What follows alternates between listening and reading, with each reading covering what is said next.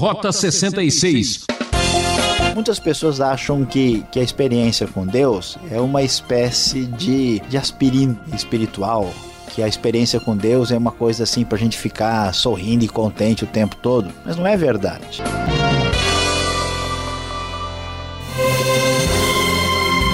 Ah, que satisfação! Aqui é Beltrão anunciando mais um programa Rota 66.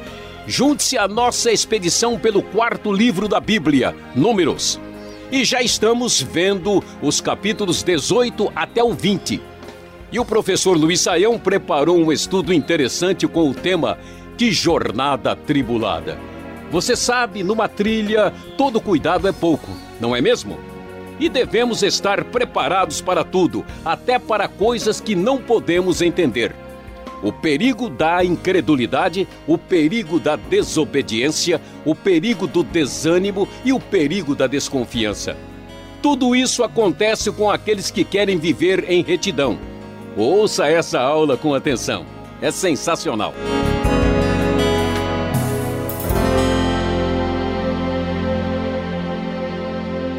Rota 66, prosseguindo na nossa caminhada pelo livro de Números. Hoje vamos começar no capítulo 18 e vamos até o capítulo 20 do quarto livro do Pentateuco.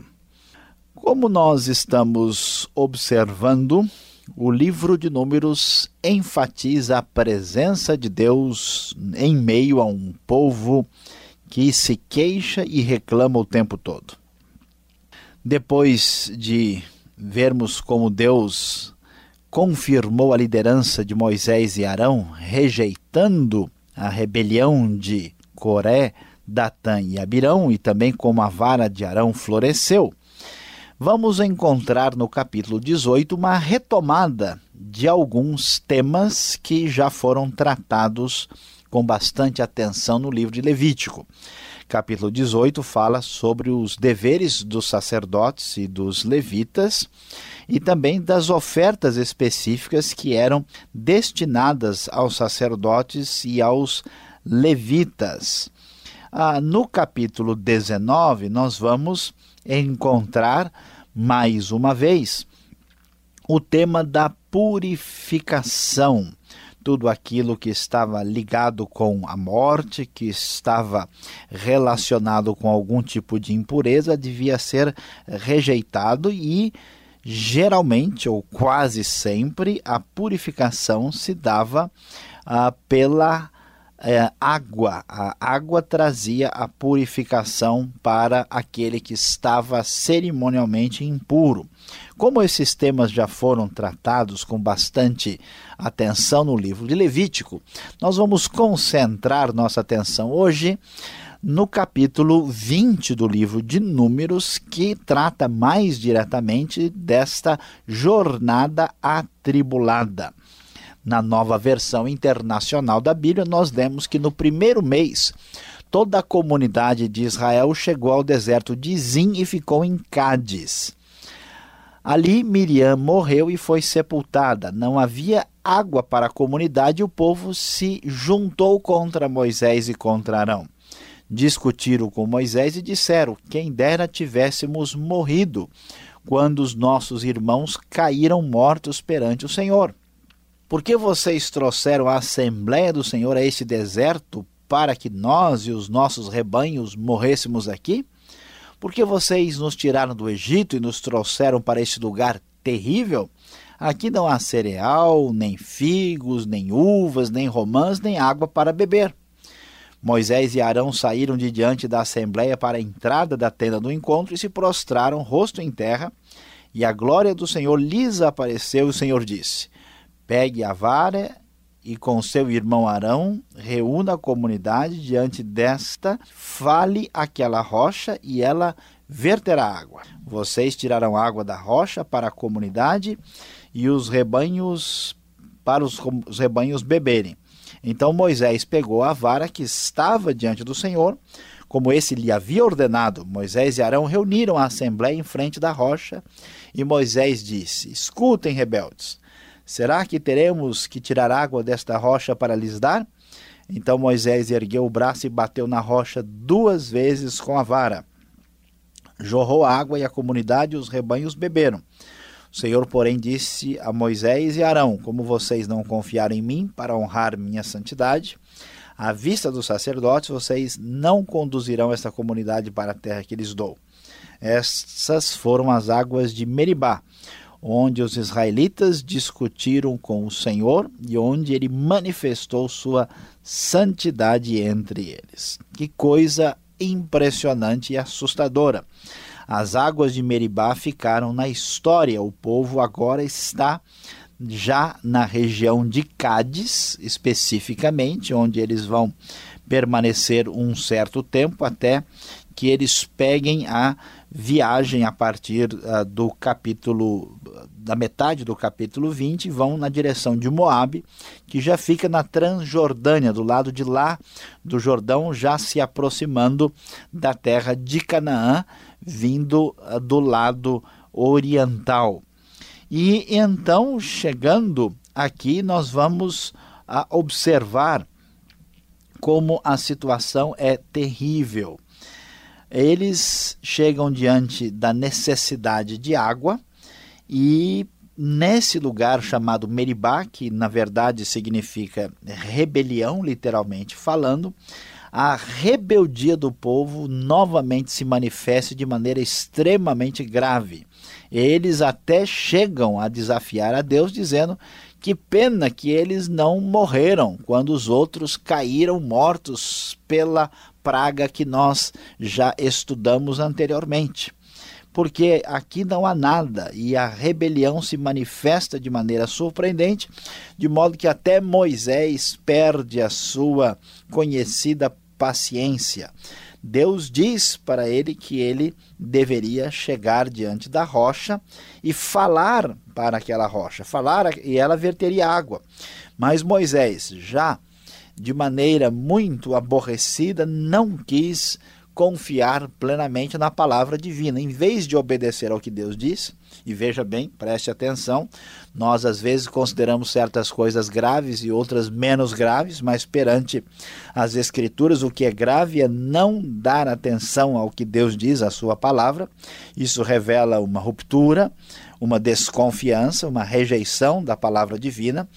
Moisés, então, diante disso, quer mostrar que ele tem o poder. Em vez de obedecer a Deus, em vez de falar a rocha, ele bate na rocha e bate duas vezes indignado uh, perante o povo, dizendo: Será que teremos que tirar água desta rocha para lhes dar? E assim o texto diz que Infelizmente, nem o próprio Moisés, juntamente com Arão, conseguiram ficar imunes a esse espírito de reclamação, de murmuração, de aborrecimento, e diante dessa atitude de autonomia, Moisés acaba perdendo a sua possibilidade de entrar na terra também. Que coisa triste, que jornada atribulada. E continuando esta jornada lá depois de Meribá, outro problema adiante na estrada. Eles vão ter neste caminho para chegar a Moabe de passar por Edom. Lembra de Edom? Edom, os edomitas são descendentes de Esaú. Eles habitam a região que fica a sudoeste ali da terra de Canaã.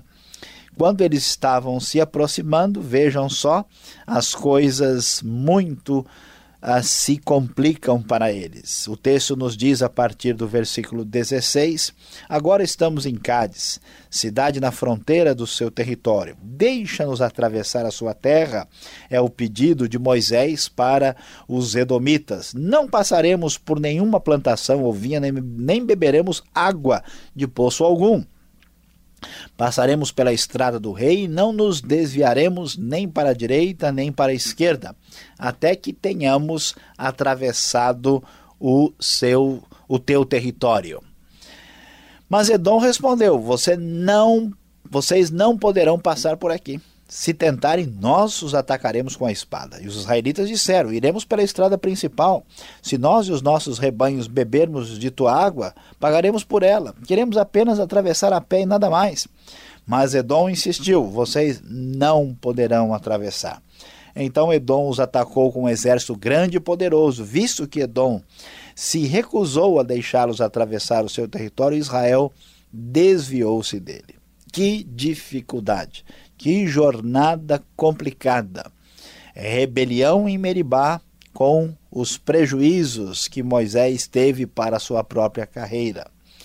Depois, no caminho, Edom, os descendentes de Esaú também manifestam uma grande rejeição de apoio aos seus próprios irmãos. Jornada difícil. E o texto vai terminar no capítulo 20, trazendo a triste nota de falecimento de Arão. Arão, o grande líder, sacerdote, irmão de Moisés, que também, junto com Moisés, perdeu o direito de entrar na terra. O texto nos diz que quando eles chegam ao Monte Or, naquele monte perto da fronteira de Edom, o Senhor disse a Moisés e Arão: Arão será reunido aos seus antepassados. Não entrará na terra que dou aos israelitas, porque vocês dois se rebelaram contra a minha ordem junto às águas de Meribá. Leve Arão e seu filho Eleazar para o alto do Monte Or Tire as vestes de Arão e coloque-as em seu filho Eleazar, pois Arão será reunido aos seus antepassados. Ele morrerá ali. Arão fez conforme o Senhor ordenou. Subiram o monte Or, à vista de toda a comunidade. Moisés tirou as vestes de Arão, as colocou em seu filho Eleazar, e Arão morreu no alto do monte. Depois disso, Moisés e Eleazar desceram do monte, quando toda a comunidade soube que Arão tinha morrido, toda a nação de Israel pranteou por ele durante 30 dias. Meus queridos ouvintes, muitas vezes o caminho de Deus, o caminho proposto pelo Senhor é um caminho difícil, ainda que no fim ele seja abençoador. A comunidade tem a rebelião, a comunidade não consegue passar por Edom e a comunidade perde o grande líder Arão. Mas mesmo assim, Deus ainda está no controle desta jornada tão difícil e tão complicada.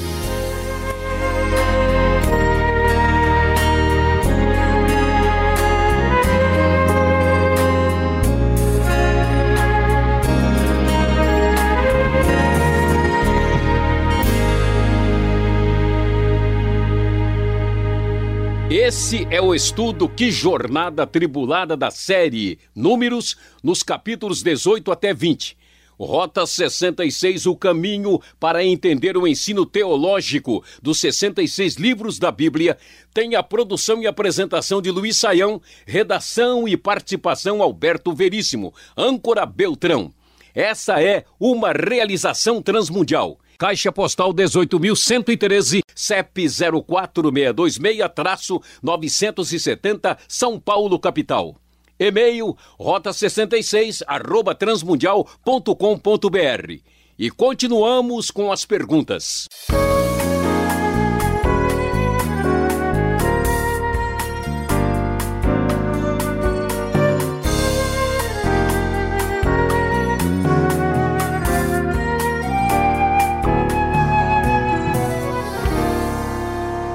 agora é a nossa vez com as perguntas aqui, um diálogo com o professor Luiz Saião e as minhas perguntas provavelmente serão as suas também aí. E eu começo a perguntar ao professor Luiz Saião.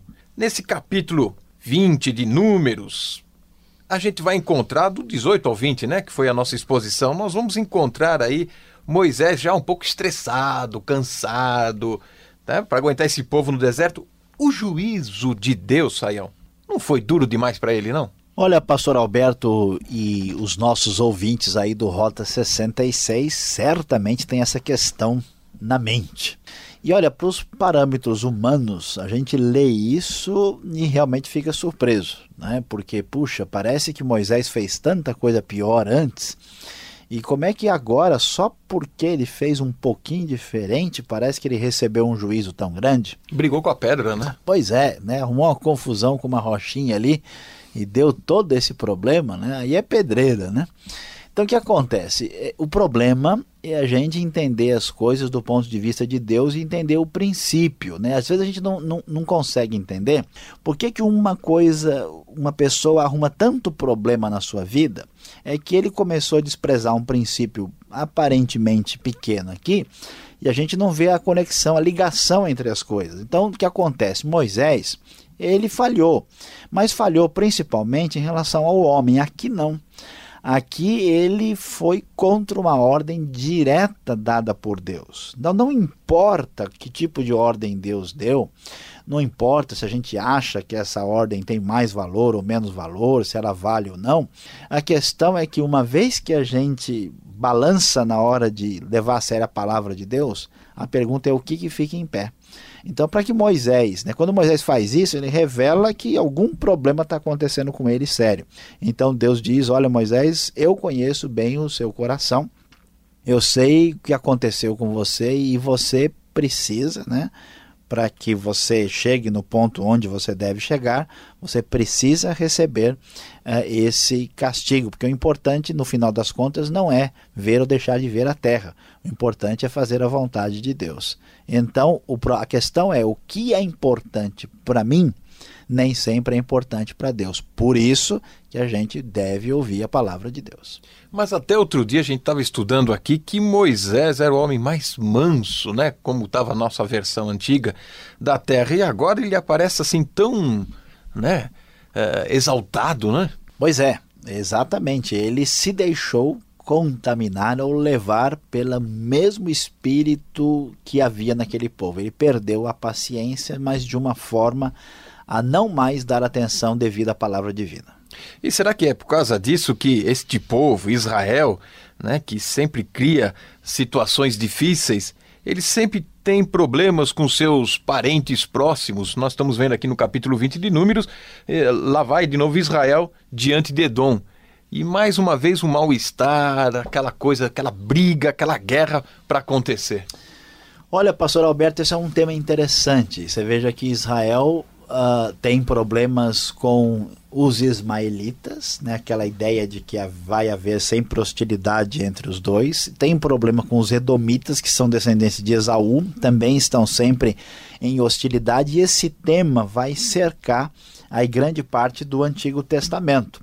E a razão, por um lado, é a seguinte: o povo de Israel não é melhor do que os outros. Aliás, às vezes até se mostra mais complicado diante das chances de conhecer a Deus.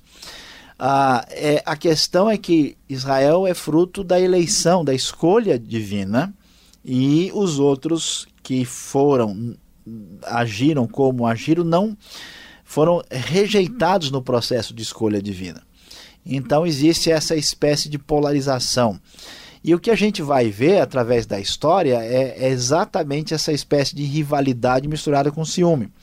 Agora, o que é interessante observar é que em Cristo as coisas adquirem um perfil diferente. Né? Em Cristo, quando o plano de Deus chega ao seu amadurecimento máximo, todos os povos são reunidos e existe uma dimensão diferente. Essa rivalidade parece que prossegue em grande parte até hoje. Agora, a nossa esperança é que Deus, que é o Deus dos judeus e também dos gentios, quando a gente vê o horizonte assim lá escatológico adiante, como nós vamos ver no profeta Isaías, a gente vai ver que até esses povos vão estar numa relação de unidade com Israel adorando o Senhor. E essa que deve ser a nossa oração, o nosso desejo futuro. Que coisa. Agora, o capítulo 20 ele começa com uma nota de falecimento e ele vai terminando também falando sobre a outra morte, o outro irmão Arão. Mas a gente viu uma aula passada aí que o lugar dos mortos seria o Sheol, o Hades. Dá para explicar um pouco mais esse assunto, esse tema que vira e mexe aparece aqui no, no, no Velho Testamento? Olha, o Sheol era o lugar é, para onde os mortos iam.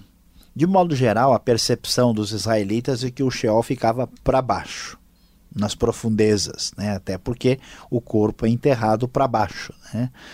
Ah, e a ideia é que assim, o Sheol é o, o lugar, a dimensão onde ficam os mortos. No Velho Testamento, a gente ainda não tem um detalhamento sobre o que acontece depois da morte. Ainda nem aparece muito bem a ideia de céu nem de inferno. Essa ideia só vai aparecer com clareza no Novo Testamento. Aí sim parece que esse lugar dos mortos ele aparece dividido e tudo indica que a gente todo mundo morre e vai para o Sheol, para o Hades. E a pessoa vai para uma situação de sofrimento ou de bem-aventurança ou de felicidade. Né? Mas isso ainda não é a plenitude nem do céu e nem ah, da condenação eterna que a gente vai estudar mais adiante com os nossos ouvintes do Rota 66 quando chegarmos nos textos do Novo Testamento. Por isso é que eles vão para o Sheol. Agora é importante destacar que todo mundo que morre vai para o Sheol. É o mundo dos mortos, ou como gostavam de dizer alguns antigos, a mansão dos mortos. Né? Tá certo. Agora ficou uma questão aí. Sheol é uma coisa, Hades é outra, ou é a mesma. É a mesma coisa. Sheol é o nome hebraico, né? E o Hades é a tradução grega desta palavra Sheol. Por tá. isso que a pessoa vai ver na Bíblia e vai poder entender. Tá certo. Eu não quero me interessar muito por esse assunto, porque eu não estou muito preocupado em ir para lá agora. Esse texto que nós acabamos de estudar, esta jornada que foi a aula, não é um pouco triste demais, né? É, será que Deus é um Deus assim de pesar mesmo, de tristeza, de sofrimento? Puxa, que, que jornada foi essa, hein? Pois é, quase que a gente fala, vou chorar, desculpe, mas eu vou chorar. Pois é, mas é isso mesmo, né? ah, o texto aqui é triste. E por que, que isso acontece? Alberto, olha que coisa interessante. Muitas pessoas acham que, que a experiência com Deus é uma espécie de, de aspirina espiritual, que a experiência com Deus é uma coisa assim para a gente ficar sorrindo e contente o tempo todo. Mas não é verdade. É porque nós temos experiências alegres, experiências tristes, experiências vitoriosas, difíceis, e Deus é o nosso Deus em todas as experiências da vida. Então, se a pessoa imagina um Deus assim superficial, como é que ele vai enfrentar a dificuldade? O povo de Deus no Velho Testamento morria e morria de morte morrida. Ninguém né, ficava aí sobrando o tempo todo. O povo enfrentava desafios, enfrentava dificuldades. Eu vejo tantas pessoas falarem coisas sobre Deus que dá a impressão que eles não leram a Bíblia direito, não entenderam. Então aqui nós temos a morte de Arão, a morte de Miriam, as dificuldades que Arão e Moisés tiveram em função dessa rebelião que aconteceu, mas isso mostra que Deus está presente, dirige o seu povo, age na história, mesmo nas experiências mais difíceis. Então, você que passa por experiência difícil, não deve desanimar completamente, porque Deus continua sendo Deus e sabe muito bem o que está acontecendo. Quero ser crente ali no deserto com este povo. Aí sim a situação. Aí é coisa diferente. Tá certo. Saia, muito obrigado pela explicação e acho que ainda temos mais alguns minutos para aplicar este ensinamento para a nossa vida. Fique ligado.